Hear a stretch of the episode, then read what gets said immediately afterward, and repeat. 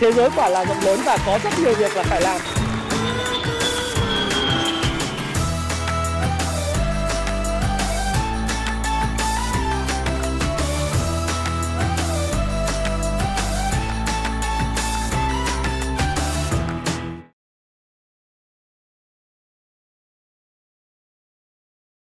Hi, xin chào tất cả các bạn. Chào mừng các bạn đã quay trở lại với channel của Thái Phạm. Và 8 giờ tối, Chủ nhật hàng tuần, chúng ta lại cùng gặp nhau trong chuyên mục Nhịp đập thị trường. Và chủ đề của tuần ngày hôm nay, tuần ngày 13 tháng 3 năm 2022 của chúng ta, đó là thị trường đi sideways down. Sideways down tức là nó đi ngang và đi xuống đấy. Thì trong bối cảnh à, nhà đầu tư nước ngoài và các quỹ đầu tư nước ngoài cũng như các cái quỹ đầu tư ở trong nước liên tục bán dòng thì chúng ta cần phải làm gì?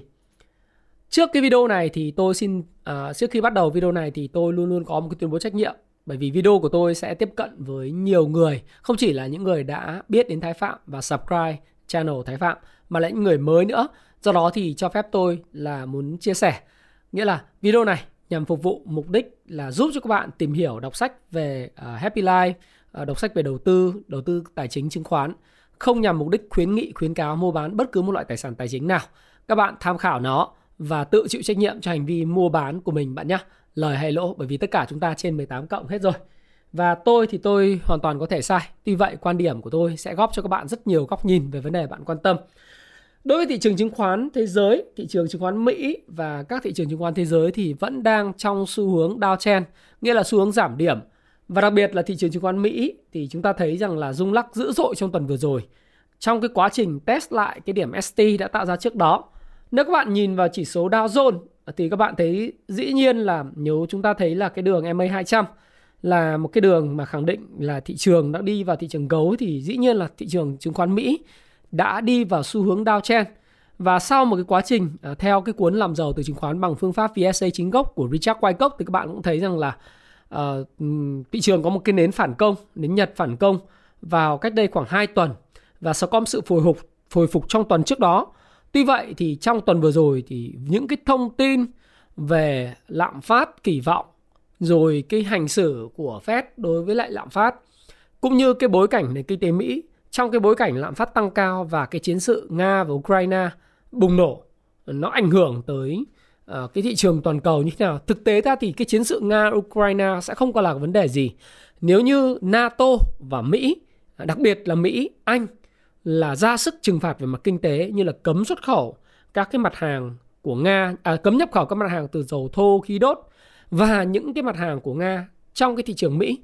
Chúng ta chỉ tính một cái đơn giản như thế này là trong cái uh, trong trong cái cái tổng giá trị kim ngạch xuất khẩu của Nga vào thị trường Mỹ năm 2021 là khoảng 26 tỷ đô thì dầu lửa, dầu khí và khí đốt nó chiếm tới là hơn gần 70% cái tổng giá trị kim ngạch xuất khẩu hàng hóa của Nga và Mỹ mà Mỹ đã đưa ra một lệnh cấm dầu thô và cấm khí đốt của Nga nhập khẩu vào Mỹ. Cái điều này nó đã vô hình chung tạo áp lực lên thị trường tài chính. Nó thúc đẩy cái giá dầu và giá năng lượng lên cao, khiến cho ở cái nhà đầu tư ờ, cá nhân và các cái quỹ đầu tư phải tiến hành quản trị rủi ro danh mục, đồng thời là bán những cái cổ phiếu và những cái tài sản mà có độ rủi ro cao thì chúng ta thấy rằng là trong tuần vừa rồi là các chỉ số chứng khoán như là Dow Jones, nó cũng rung lắc dữ dội và nó test lại nó đang trong cái quá trình à, không biết là có hình thành hai đáy không, hay là quá trình retest lại cái điểm ST đã hình thành trong hai tuần trước đó. Điều tương tự cũng xảy ra tại cái chỉ số S&P 500 gồm 500 công ty tư nhân hàng đầu của nước Mỹ và kể cả cái chỉ số Nasdaq 100 Index là gồm 100 những cái công ty công nghệ và những cái công công ty mà có cái độ sáng tạo lớn nhất nước Mỹ thì chúng ta cũng thấy rằng definitely tức là một cách rất là đơn giản và đương nhiên là thị trường chứng khoán Mỹ đã bước vào cái xu hướng downtrend. Bởi vì truyền thông thế giới và đặc biệt là truyền thông phương Tây trong đó có Facebook, ờ, Twitter liên tục đăng những cái saga về những cái căng thẳng của Nga và Ukraine, những cuộc chiến Ukraine và Nga. Tôi gọi là cái saga cô dâu 8 tuổi cũng như những cái tranh cãi và những cái biện pháp trả đũa trừng phạt của phương Tây. Đứng đầu là Mỹ và Anh Quốc đối với lại Nga. Đấy, nó thổi bùng lên tất cả những cái sự lo sợ. Và các bạn biết rằng là thị trường chứng khoán là sự tâm lý kỳ vọng và tâm lý bày đàn đúng không thì những nhà đầu tư cá nhân họ lo sợ và và phương Tây và truyền thông phương Tây đặc biệt là Mỹ và Anh thì họ quản trị về phần uh, truyền thông là rất là ghê gớm và truyền thông mạng xã hội. Đấy. thì nó khiến cho các nhà đầu tư rất là lo lắng. Và đặc biệt các bạn thấy rằng là Facebook lần đầu tiên uh, trong cái lịch sử của mình đã không còn trung lập nữa. Facebook đã cho phép những cái hành động bạo lực xuất hiện trên nền tảng của mình những hành động bạo lực này đó là những cái cuộc chiến những cái chiến sự ở Ukraine nhằm à, mục nhiều mục đích truyền thông Nga thì nói là bôi nhọ cái hoạt động của Nga tại Ukraine nhưng mà bên Facebook thì nói là mong muốn là người dân Ukraine chia sẻ những cái sự đau khổ đấy, của cái việc là đất nước bị xâm lược. Nó túm lại là gì? Facebook không còn là một cái nền tảng mang tính trung lập nữa mà đương nhiên dưới sức ép về mặt chính trị đương nhiên dưới sức ép của những cái nhà chính trị gia thì Facebook đã cho phép chia sẻ những hành động ờ, gọi là bạo lực trên nền tảng của mình. Và chính bởi vậy chúng ta thấy là cái saga cô dâu 8 tuổi mà tôi không gọi là Nga với Ukraine nữa mà nó sẽ là Nga với NATO và Nga với Mỹ. Và những trừng phạt kinh tế sẽ tiếp tục sẽ tiếp tục được truyền thông thế giới nhắc rất nhiều trong thời gian uh, tới đây. Đấy, trong ờ, hơn thời, thời gian vừa rồi thì các bạn thấy rằng là nó là nhắc liên tục nhưng mà thời gian tới đây sẽ còn tiếp tục nhắc nữa. Và chính vì điều này nó sẽ phủ đen cái cái cái triển vọng hồi phục của các thị trường tài chính toàn cầu. Và hiện tại thì chúng ta đến thời điểm này thì về cái, cái cuộc chiến Nga và Ukraine thì các bạn thấy rằng là những cái tỉnh thành hiện nay ở phía đông và phía nam của của Ukraine, đặc biệt là thủ đô Kiev thì Nga đã gần như là tiến hành quân sự, uh, tiến hành các hoạt động quân sự của mình hiện nay đang bao vây thủ đô Kiev. Đấy. và uh, cái sự bao vây thủ đô Kiev này nó sẽ nó đang diễn ra và các cuộc đấu súng đang diễn ra rất là nhiều. Thì chúng ta cũng thấy rằng là uh, chúng ta cũng chưa biết là đối đối tượng uh, tức là chúng ta cũng không biết rằng là khi nào thì cuộc chiến sẽ dừng. Bởi vì nếu mà dừng lại thì cái cuộc chiến từ phía hai bên theo tôi là ông Putin cũng cũng không đạt được mục đích của mình và Ukraine và NATO cũng chưa đạt được mục đích của mình. Và khi hai bên chưa bên nào có một sự thương vong quá lớn và chưa bên nào đạt được mục đích của mình, thì cuộc chiến sẽ tiếp tục diễn ra. Nó là một saga cô dâu 8 tuổi. Chiến sự chiến sự thì đang leo thang quanh thủ đô Kiev. Và Nga thì tuyên bố tiêu diệt 3.600 mục tiêu quân sự của Ukraine. Rồi à, những trận đối đầu giữa lính Ukraine và xe tăng Nga gần Kiev diễn ra rất là quyết liệt. Nói chung là tình hình chiến sự thì đang leo thang và cái câu chuyện ở đây là gì Ukraine họ họ cũng rất là cứng rắn và tôi thì tôi thấy là với những thái độ của tổng thống Zelensky hay là bộ trưởng bộ ngoại giao của Ukraine thì tôi thấy rằng là họ chưa chấp nhận uh, nghiêng về phía Nga hay đầu Nga đầu hàng Nga vô điều kiện. Đấy. Tổng thống Zelensky thì uh, ông vẫn rất là mạnh miệng, ông nói rằng là ông vẫn nhận tiền và các cái nguồn tài lực hỗ trợ từ các quốc gia châu Âu và NATO. Tuy vậy thì ông nói rằng là uh, tất cả đều phải trả giá và cái số tiền này không miễn phí và ông luôn luôn nói rằng là phương Tây nên đảm bảo an ninh cho nước Ukraine Đấy. và ông nói rằng là điều chúng tôi cần bây giờ không phải là những lời nói mà là sự đảm bảo an ninh từ các quốc gia và liên minh các quốc gia hàm ý là NATO đấy chúng tôi không muốn thêm bất cứ cuộc chiến nào nữa cuộc chiến nào nữa ờ, nhưng mà nếu mà nói như vậy thì khác gì là mời NATO vào đánh nhau với Nga và điều này nó có thể dẫn đến cái, cuộc chiến tranh thế giới thứ ba ngay và ông cho rằng là cuộc đàm phán Nga và Ukraine vẫn đang diễn ra và vẫn ờ, vẫn công khai minh bạch. Tuy vậy thì ờ, thực sự là ông nói rằng là Ukraine đang bị bỏ rơi và phải tự mình chiến đấu trước sức ép của của quân sự từ Nga và liên tục kêu gọi phương Tây hỗ trợ tiếp tục cung cấp vũ khí và thiết lập vùng cấm cấm bay.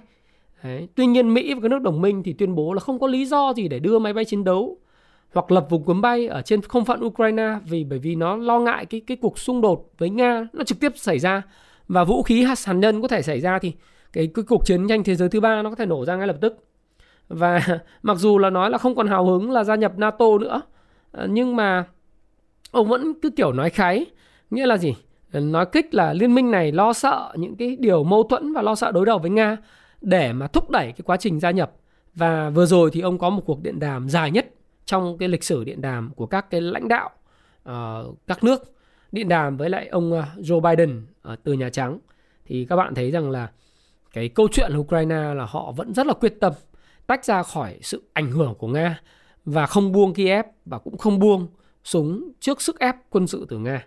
Đấy. Và ông nói luôn là Ukraine sẵn sàng mua sắm các hệ thống vũ khí từ bất cứ ai, sẵn sàng cung cấp với bất cứ giá nào. Tức là vẫn còn rất là là cứng rắn. Và chúng tôi sẵn sàng mua tất cả hệ thống này, kể cả phải vay nợ. Chúng tôi sẵn sàng dốc những đồng tiền cuối cùng trong ngân sách và đặt mua ngay lập tức. Đấy. Thì những cái chuyện này nó sẽ thấy rằng là cái căng thẳng của Nga Ukraine nó sẽ không dừng lại ở đây. Và những cái đòn trừng phạt về kinh tế hiện nay đang xảy ra, đã xảy ra và đang xảy ra sẽ còn tiếp tục phủ bóng đen lên thị trường tài chính toàn cầu và những ngân hàng à, mà đã tài trợ cho nước Nga. Thế thì ngay cả Bộ trưởng Ngoại giao thì cũng theo một cái lối nói chuyện giống như là là là của ông Tổng thống Zelensky thôi. Tức là Ukraine không chấp nhận tối hậu thư và tuyên bố tiếp tục chiến đấu. Tức là sức ép của Nga là gì? Có những tuyên bố tối hậu thư là buông vũ khí đầu hàng, không chiến đấu nữa, thay đổi chính phủ thì không cần nhưng mà phải là không cam kết không gia nhập NATO này, không được phát xít hóa quân đội. Đấy, rồi rất nhiều những cái yêu cầu đối với phía Ukraine. Nhưng mà ở đây thì các bạn thấy rằng là một người hàng xóm trước đây là người em của mình bây giờ không tuân theo ý mình nữa thì Nga đưa quân vào để muốn thay đổi và đưa người em quay trở lại ít nhất là người em sẽ quay trở lại vị trí trung lập nhưng mà người em bây giờ rất là bướng bỉnh muốn bỏ qua bỏ qua người anh trước đây đấy mà muốn quay sang một cái người ờ, người bạn mới thì cái này chúng ta cũng thấy rằng là nếu cứ tuyên bố như thế này và quan điểm hai bên còn cứng rắn như này đặc biệt là chúng ta thấy là trong thành phần quân đội Ukraine thì có rất nhiều những phần tử uh, tôi gọi là uh, chúng ta không không gọi là những người mà chủ nghĩa phát xít uh, rất khó để nói như vậy bởi vì đấy là truyền thông của Ukraine. Tôi thì tôi khẳng định với các bạn là tôi cũng không có tuyên bố ủng hộ Ukraine hay là Nga tôi cũng không đứng về phía bên nào. Uh, tôi chỉ thấy rằng là tôi cũng không ủng hộ chiến tranh nhưng mà dựa trên những cái căn cứ, những cái lập luận một cách khách quan và những thông tin mà chúng ta thấy, thì thực sự cái người vất vả nhất, khổ nhất đấy là người dân Ukraine. Bởi vì họ bị răng xé giữa hai nguồn tư tưởng, đó là đấu tranh, chiến đấu và một bên là gì? Ngả về phía Nga, một bên ngả về phía NATO. Thì với những cái tư tưởng mà của ban, của lãnh đạo của của Ukraine hiện tại như thế này, thì tôi thấy rằng là quân đội họ sẽ tiếp tục chiến đấu và họ sẽ dựa vào thường dân uh, dựa vào dân để mà chiến đấu và điều này sẽ khiến Nga tôi đã làm một cái video để mà dự báo là hệ quả của kinh tế xã hội khi mà Nga tôi nghĩ sẽ xa lầy ở, ở Ukraine trong một thời gian dài nữa. Đấy, đấy là như vậy. Và cái việc đàm phán ấy thực sự hiện nay là không có tiến triển. Hai bên là vẫn tiếp tục muốn đàm phán rồi ngay cả là ông Emmanuel Macron hay Olaf Scholz, cựu thủ tướng Đức cũng như là uh, hiện nay tổng thống Pháp thì đều gọi điện thoại cho ông Putin mong muốn là Nga chấm dứt ngay cuộc chiến tranh ở Ukraine nhưng mà chấm dứt làm sao được khi đã điều bao nhiêu những cái khí tài và quân sự đến uh, Ukraine và mong muốn là gì? Đe dọa, mong muốn là gì? Mong muốn là chính quyền Ukraine nhận thấy cái cái nguy cơ để có thể quay trở lại.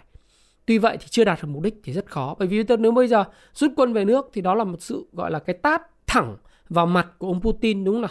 Và cái điều này sẽ khiến cho Putin không những là ờ, là là mất đi cái sự ủng hộ uh, của người dân mà còn mất đi sự ủng hộ của những giới chính trị uh, trong trong đảng của ông và cái đất nước của ông. Và hiện nay thì Nga mong muốn lớn nhất đó là được tiếp tục coi là một cái cường quốc. Thế thì chúng ta cũng không bàn luận sâu về cái câu chuyện về chính trị uh, và ai đúng ai sai trong cái cuộc chiến này. À, rất nhiều truyền thông ở phía phương Tây chúng ta nghe từ hai phía. Thì dĩ nhiên là cái việc mà chúng ta không ủng hộ cái câu chuyện là một cái đất nước có chủ quyền mà một quốc gia khác có thể xâm lược cái điều đấy là điều không chấp nhận được. Đúng không nào? Nhưng à, ở một phía nào đó thì người Nga người ta cũng có cái cái căn cứ lý do tại sao người ta lại làm cái việc người ta đang làm.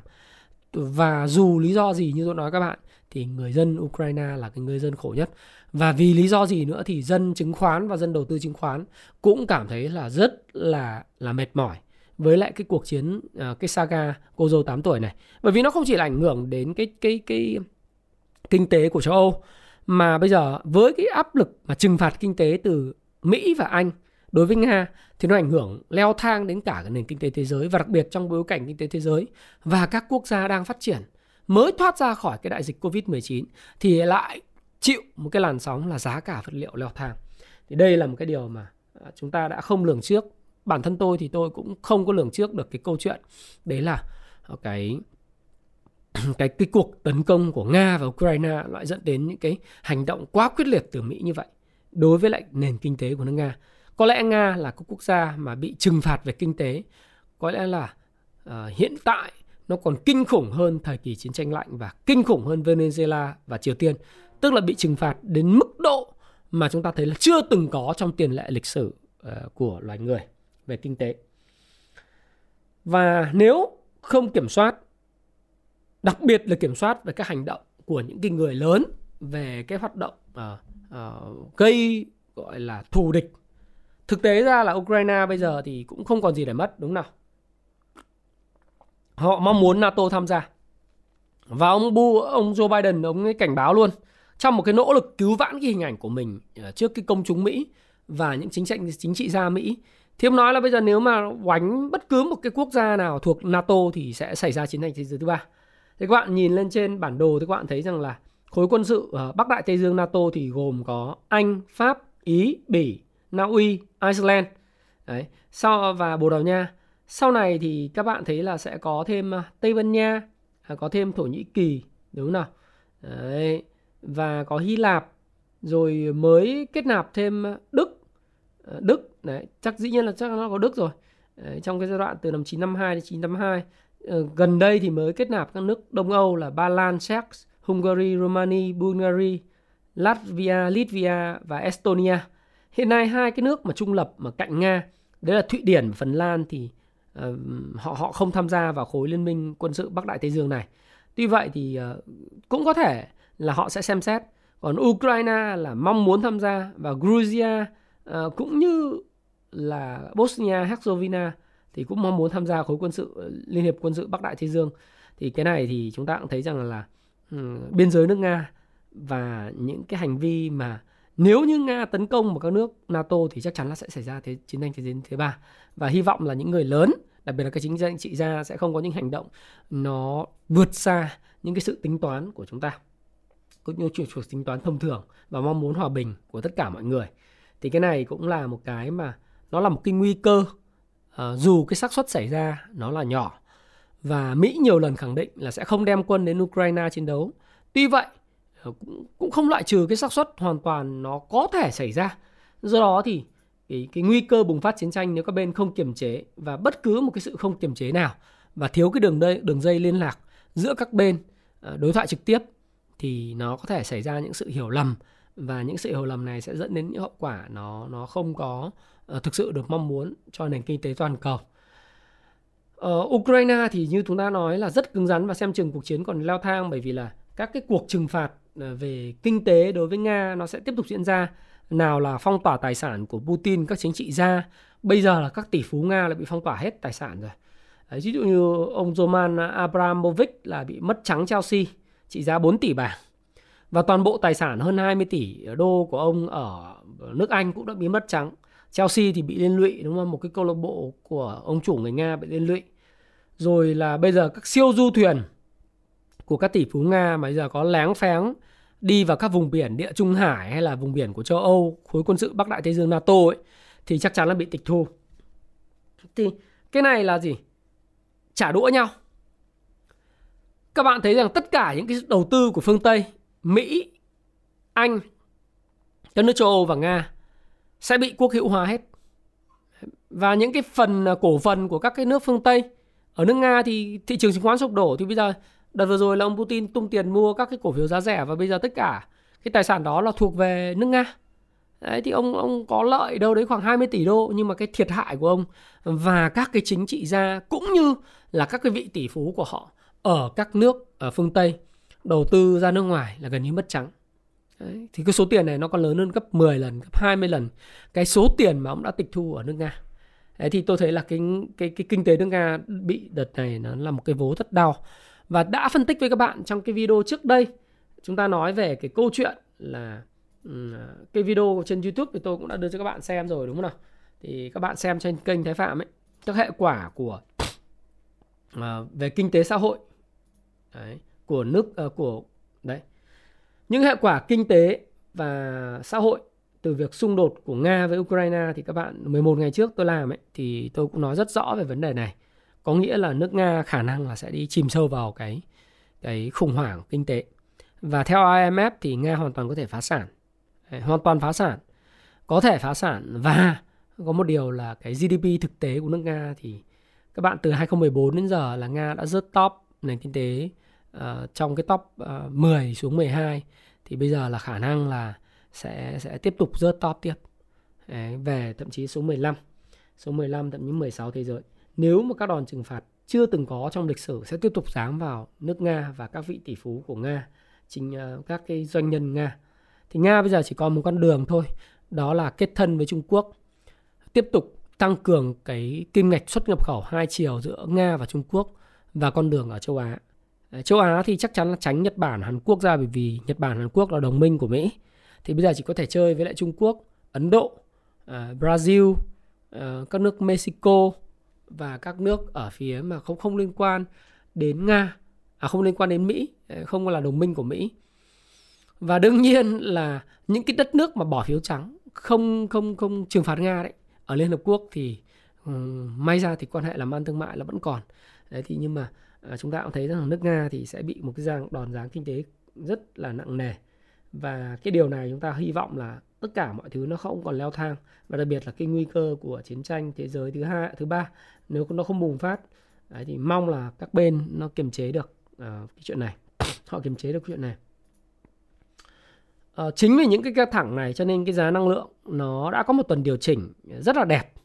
Dù là cái giá còn ở mức cao thí dụ như bạn thì nhìn thấy cái giá của khí tự nhiên thì bây giờ nó lên đến 4,795 đô một triệu BTU Đấy, nó là một cái quá trình hồi phục hồi phục sau đó thì sau khi nó tăng nó nó tăng vượt cái biên độ lên 6,5 đô la một triệu BTU thì nó có những điều chỉnh.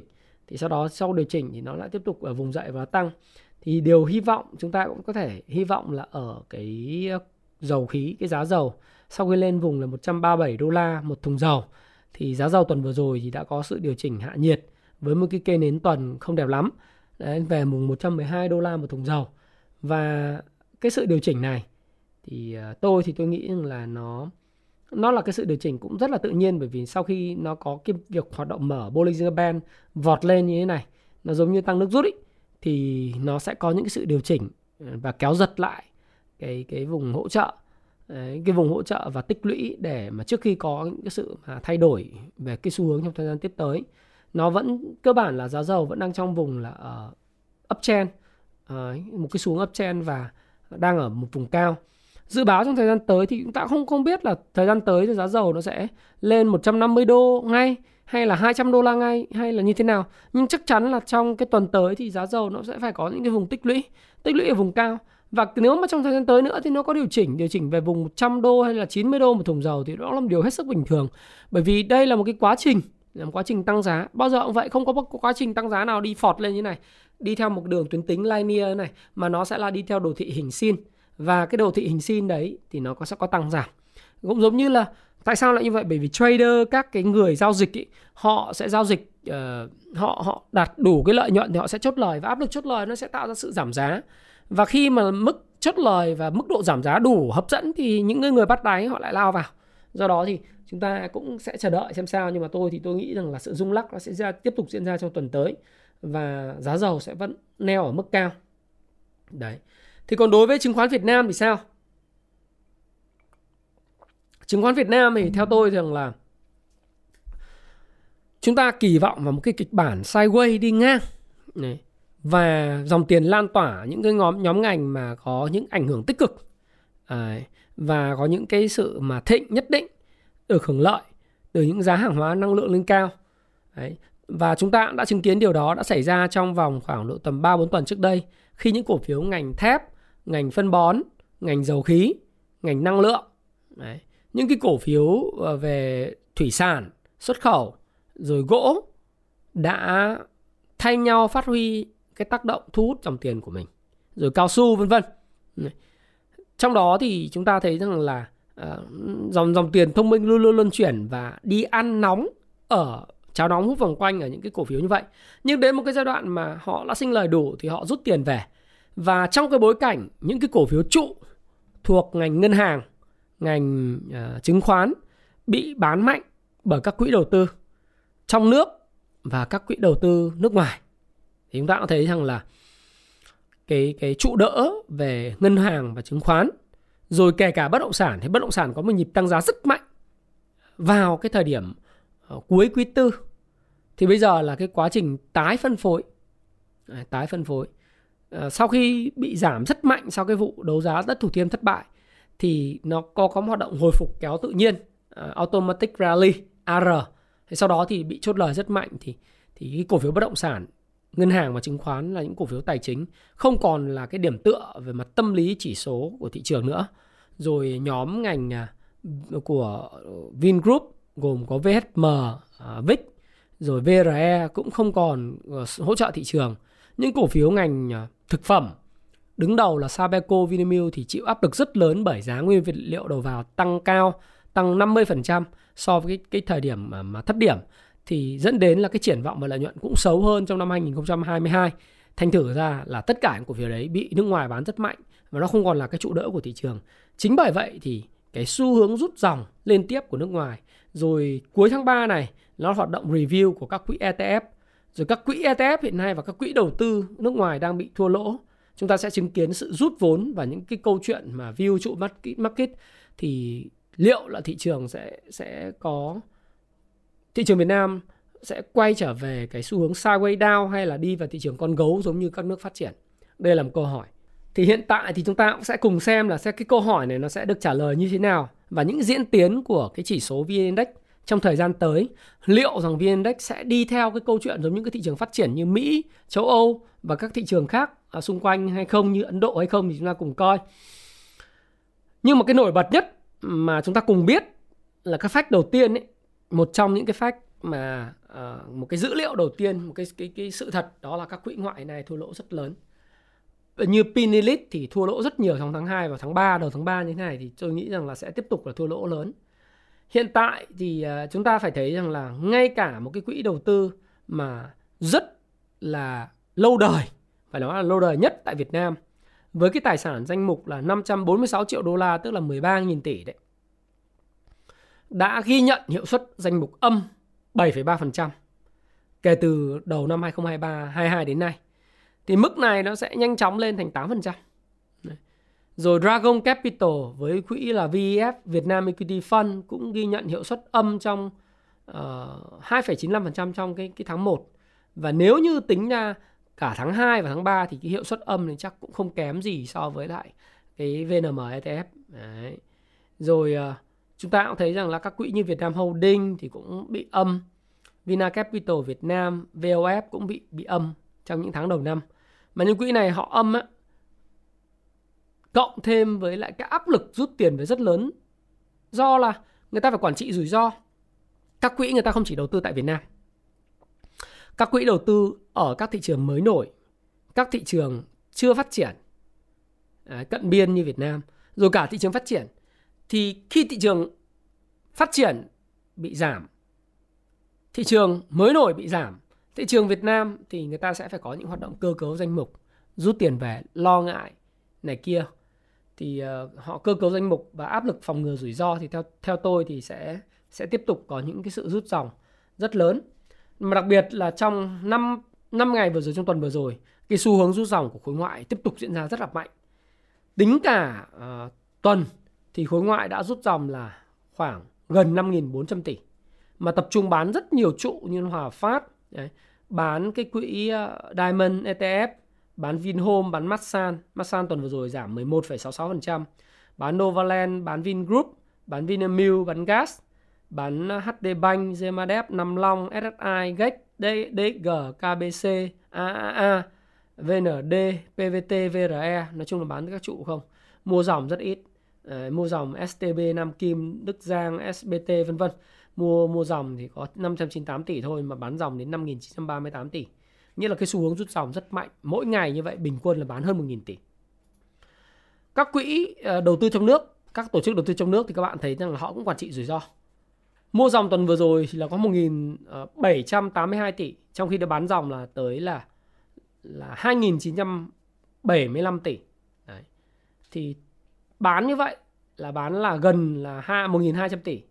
Còn nước ngoài thì bán gấp ờ, 5 lần cái số đó. Do đó thì tôi nghĩ rằng là cái áp lực về chỉ số ờ, sẽ còn mức cao. P trên E của thị trường hiện tại là về mức 16,82. Đấy, với cái mức index kết phiên là 1466. Thì nếu như mà cái tình hình mà tiếp tục cứ diễn ra như thế này đấy, thì các bạn thấy rằng là tôi rất kỵ cái mẫu hình là vai đầu vai. Thực sự là như vậy bởi vì ngay từ cái vùng mà ở vùng này này tôi đã nói về cái mẫu hình vai đầu vai nhưng tôi rất mong là thị trường nó nó sẽ có cái xu hướng sideways up như thế này và vượt đỉnh. Đấy. Đã từng rất mong như vậy. Tuy vậy thì mong muốn là một chuyện, Đấy, mong muốn là một chuyện. Nhưng mà nếu mà như tôi nói các bạn ấy, cái mong muốn là một chuyện thôi. Nhưng chúng ta như cái cuốn mà cách thức kinh doanh và đầu cơ cổ phiếu của Jesse Livermore hay là chúng ta xem là cái phương pháp làm giàu từ chứng khoán à, làm giàu chứng khoán theo William O'Neill hay là làm giàu từ chứng khoán theo cái phương pháp à, của VSA chính gốc của Richard Wyckoff hay những cuốn sách về Ichimoku rồi à, nến Nhật thì chúng ta cũng thấy rằng là mong muốn là một chuyện nhưng chúng ta phải tuân tuân thủ và tôn trọng thị trường. Đây, lúc mà nó ở cái vùng này thì tôi nói là hy vọng là thị trường là sideways up, hy vọng như thế. Nhưng hy vọng thì hoàn toàn là thất vọng. Đến thời điểm này thì có thể đây là một cái vai, đây là một cái đầu và đây là một cái vai nữa. Đấy. Đây là một cái đường viền cổ. Đường viền cổ. Nếu mà VN Index mà break down cái đường viền cổ này thì hoàn toàn là index có thể sẽ sẽ giảm sâu về cái ngưỡng hỗ trợ là 1.400. Đấy. Chúng ta cũng không biết là như thế nào. Nhưng với cái mức mà các quỹ ngoại đang cứ bán liên tiếp và triển miên như thế này, mỗi ngày bán ra 1.000 tỷ thì và tập trung vào bất động sản, tập trung vào thép, tập trung vào thép ở đây là chủ yếu là bán hòa phát, đúng không nào? Tập trung vào ngân hàng, tập trung vào chứng khoán, đấy, mấy cái ngành mà chiếm cái trọng số lớn trong index thì rất nhiều khả năng là đây là cái cái ờ, phần mềm Kung Fu Stop Pro nha các bạn nhé. Các bạn có thể theo dõi phần mềm Kung Fu Stock Pro, các bạn có thể vào trang chủ có nhịp đập ờ, uh, IBD thị trường uh, Việt Nam. Kung Fu Stock Pro đây là rất là độc quyền của chúng tôi. Đấy, các bạn xem bản đồ nhiệt nước ngoài mua bán dòng sao tổ chức mua bán dòng sao trong ngày à, các cái thống kê về nhịp đập thị trường các tin tức vân vân. Các bạn có phân tích FA phân tích TA phần lọc điểm định giá cổ phiếu. Các bạn nhật ký giao dịch các cái watchlist của các bạn à, các cái hướng dẫn sử dụng khóa học vân vân thì tôi tranh thủ giới thiệu các bạn Thế thì các bạn thấy rằng là thị trường hiện nay là đã trải qua ờ, 6 ngày phân phối. Như nhịp đập thị trường chúng tôi là thị trường đã trải qua 6 ngày phân phối. Và ở 6 ngày phân phối thì thì theo William O'Neill thì chắc chắn chúng ta không có thể cầm cổ phiếu trụ và các cổ phiếu mà ảnh hưởng index. Thì cái mẫu hình vai đầu vai nó khá là rõ ràng. Khá là rõ ràng. Nếu như cái kịch bản mà giờ không kéo ngược lại đây và tiếp tục cái xuống đi ngang như thế này. Đấy. Phải kéo trụ, kéo ngân hàng, kéo bất động sản, kéo chứng khoán, kéo thép, đó. Thì mai ra là chúng ta sẽ sẽ có cái sự đi ngang tiếp tục. Và index không có bị break down. Còn nếu như mà anh nước ngoài, mà anh tiếp tục anh view là thị trường Việt Nam sẽ giống như là Nifty 50 sẽ giống như thị trường đang phát triển. À đã phát triển và đang phát triển như Mỹ, thì cái xu hướng breakdown là hoàn toàn có khả năng xảy ra và index nó sẽ có thể về sâu hơn. Thì đây là một cái mà chúng ta thấy rằng là mẫu hình vai đầu file khá là khá là rõ ràng khá là rõ ràng. Đấy.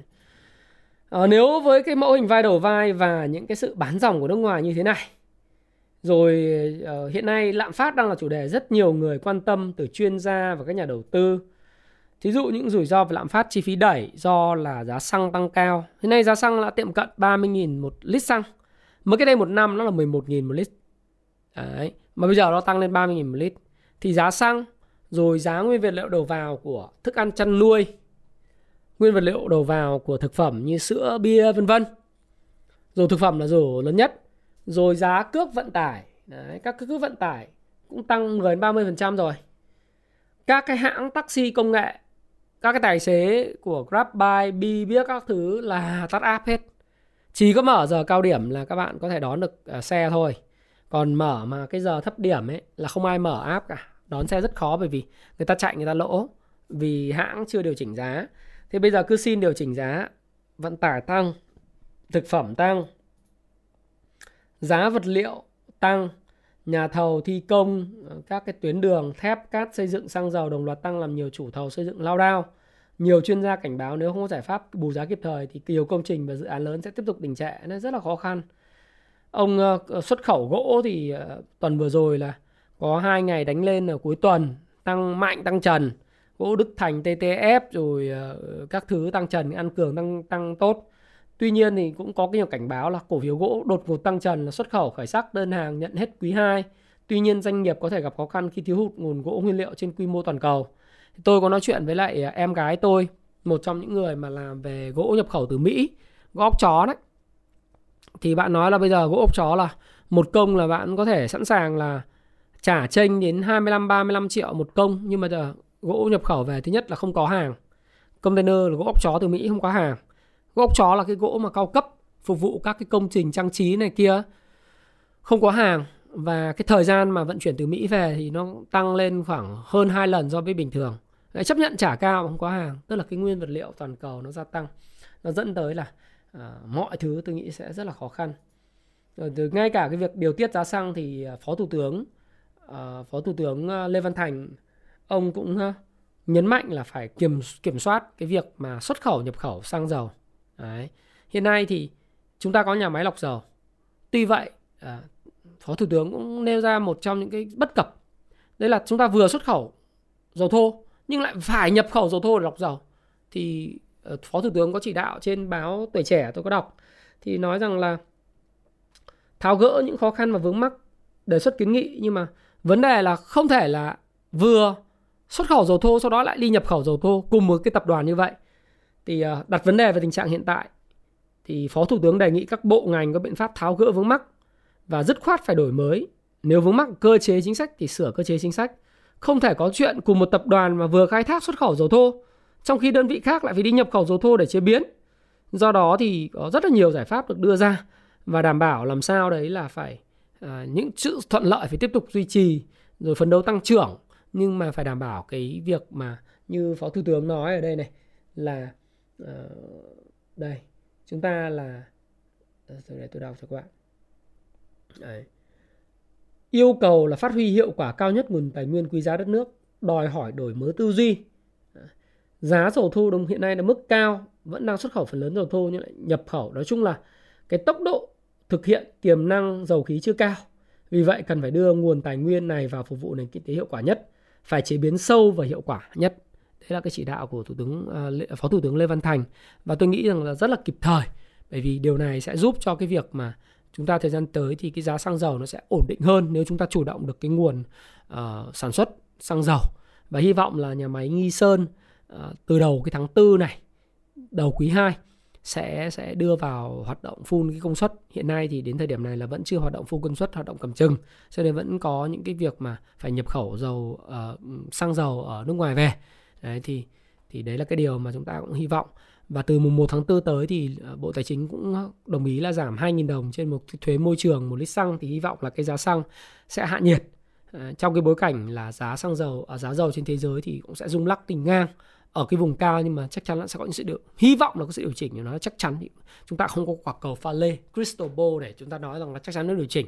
Như là nó tăng vọt lên cái 150 thùng, đô một thùng thì sao? Nhưng mà hy vọng nó có sự điều chỉnh để mà cái áp lực về lạm phát trong nước nó không còn còn quá lớn và những cái chỉ đạo và những cái chính sách về kinh tế vĩ mô của chúng ta về những hỗ trợ của bộ tài chính nó sẽ phát huy được hiệu quả và cái lạm phát chúng ta được kiểm soát. Tuy vậy thì chúng ta vẫn cứ phải kiểm ờ, chúng ta phải quan tâm rủi ro và lạm phát. Và cái điều này nó cũng là một cái lo ngại đối với nhà đầu tư. Thì ờ, cái này các bạn cũng phải đặc biệt lưu ý. Thì trong một cái cái cổ phiếu mà danh sách cổ phiếu chúng tôi đang theo dõi thì chúng ta thấy rằng là rất rõ ràng là những cái cổ phiếu mà thuộc cái ngành chứng khoán và ngân hàng thì có cái performance tức là không không được quá tốt. À, nó ảnh hưởng lớn là bởi nước ngoài họ bán rồi rồi nước ngoài bán chủ yếu là bất động sản chứng khoán thép và và ngân hàng. Do đó thì cái performance các bạn thấy rằng là không quá được tốt. Đấy. Còn lại những cái cổ phiếu khác thì cái performance của của chúng tôi theo dõi thì khá là tốt. Hy vọng là cái gì mà tốt thì chúng ta giữ và cái gì chúng ta thấy rằng là xấu thì chúng ta phải tỉa cây tỉa cành heo úa đi thì vào giai đoạn này thì đối với tôi thì tôi nghĩ là chúng ta cần phải quản trị uh, rủi ro là cần thiết trong bối cảnh hiện tại. Đấy, và theo tôi là chúng ta phải đưa về cái mức tiền tiền mặt uh, cao nhất có thể được. Uh, tôi nghĩ là như vậy. Chúng ta hope for the best và prepare for the worst tức là hy vọng điều tốt đẹp nhất và chuẩn bị cho những điều tồi tệ nhất. Đấy là cái điều mà tôi mong muốn là các bạn hãy hãy hãy làm. Bởi ngay cả Kung Fu Stop Pro thì chúng tôi cũng có nhịp đập thị trường cho nó là 6 ngày phân phối rồi. Và nếu như mà cái đồ thị nó nó sideways down mà đi xuống mà nó vậy gãy cái đường viền viền cổ thì khá là căng, khá là căng thẳng. Cái đường viền cổ này mà gãy thì về mặt chỉ số và phân tích kỹ thuật thì nó là khá là xấu. Hy vọng nhé cũng có, vẫn còn hy vọng, ta bỏ cái công cụ vẽ đi. Chúng ta hy vọng là những cái quỹ đầu tư đang bị thua lỗ như là bên Dragon Capital, rồi là những quỹ như là VOF rồi những quỹ như là ờ, Việt Nam Holding hay là quỹ ờ, uh, ETF VNM ETF uh, ờ, và DB ETF họ thấy là lỗ quá thì họ bỏ tiền họ hỗ trợ thị trường họ kéo lên. Để cho thị trường tiếp tục xu hướng đi ngang. Hy vọng là thế. Chứ còn nếu mà họ mà buông họ không có đỡ thì thị trường không biết được. Chúng ta cũng có rất là nhiều kịch bản nhưng mà tôi thì tôi tôi nghĩ rằng giai đoạn này à, giai đoạn này không có chỗ cho những cái hy vọng. À, Hão huyền mà chúng ta hãy quản trị rủi ro thật là hợp lý thật là hợp lý. Đấy, và quản trị rủi ro bằng cách nào? Cắt cây tỉa cành. Những cổ phiếu nào perform không đúng như cái kỳ vọng thì chúng ta cũng cần phải theo dõi và chúng ta có những hành xử. Bởi vì chứng khoán nó có những cái mà nó thay đổi bởi biến đổi khôn lường. Nếu như chúng ta từ ngày mùng 1 Tết đến giờ thì những cái cổ phiếu về commodity uh, performance khá là tốt cổ phiếu ngân hàng thì performance không tốt một tí nào. Chứng khoán thì vậy vậy có lúc tốt có lúc không tốt một tí nào. Như vậy thì chứng khoán và ngân hàng là thứ mà đã mang lại cái hiệu suất đầu tư rất là kém. Do đó thì cần phải có sự quản trị rủi ro tức là cắt lỗ. Và đối với lại những cổ phiếu mà đã tốt rồi thì chúng ta phải rất là cảnh giác. Nếu như có sự những sự thay đổi về cái đảo chiều xu hướng thì chúng ta cũng cần nếu chúng ta kinh doanh ngắn thì chúng ta phải cần có những sự quản trị rủi ro. Còn nếu bạn nào tin tưởng vào triển vọng của ngành nghề thì các bạn có thể giữ và tôi hy vọng là chúc các bạn có được một cái cái tuần giao dịch ấy, nó rất là nhiều may mắn và giàu có nhá. À, còn ờ, đương nhiên mong đợi những điều tốt đẹp nhất nhưng mà luôn luôn chuẩn bị những điều tồi tệ nhất và quản trị rủi ro. Thế thì nếu như dòng tiền thông minh tiếp tục chảy thì cái sự chảy này nó sẽ rơi vào những cái cổ phiếu mà có cái câu chuyện đặc biệt. À, những cái câu chuyện đặc biệt này thì các bạn phải tự tìm ra trên thị trường. Bởi vì thị trường nó vẫn giao dịch ở có trên 21.000 27.000 tỷ một phiên. Tất nhiên là vẫn có những cái cái nơi mà tiền nó chảy vào. Chứ không phải là thị trường nó sẽ rút đồng loạt. Nhưng ở trụ và những cái cổ phiếu thuộc nhóm ngành mà quốc dân ấy, thì chắc chắn là sẽ có những cái cái là quan ngại nhất định. Đấy thì ờ, tôi thì tôi vẫn kỳ vọng rằng là tất nhiên là vẫn có cái câu chuyện riêng. Thì cái này các bạn phải có những cái đào sâu và nghiên cứu. Và chúng tôi thì mong là các bạn luôn luôn may mắn và giàu có. Và hãy ờ, thực sự là cảnh giác. À, đấy là điều tôi muốn chia sẻ. Ok à, và xin chúc bạn có một tuần uh, giao dịch may mắn và giàu có.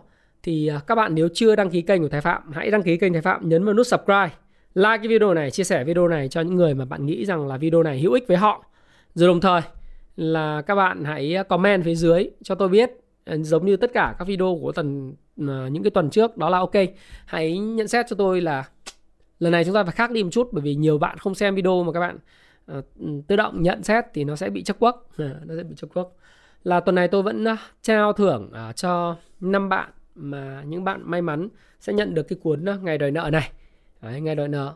Và một cái uh, rất đơn giản thôi tôi muốn ờ, các bạn đặt cược đặt cược hơn là dự báo điểm ok theo bạn thì cái đường viền cổ neckline của VN-Index có bị phá vỡ hay không và tại sao?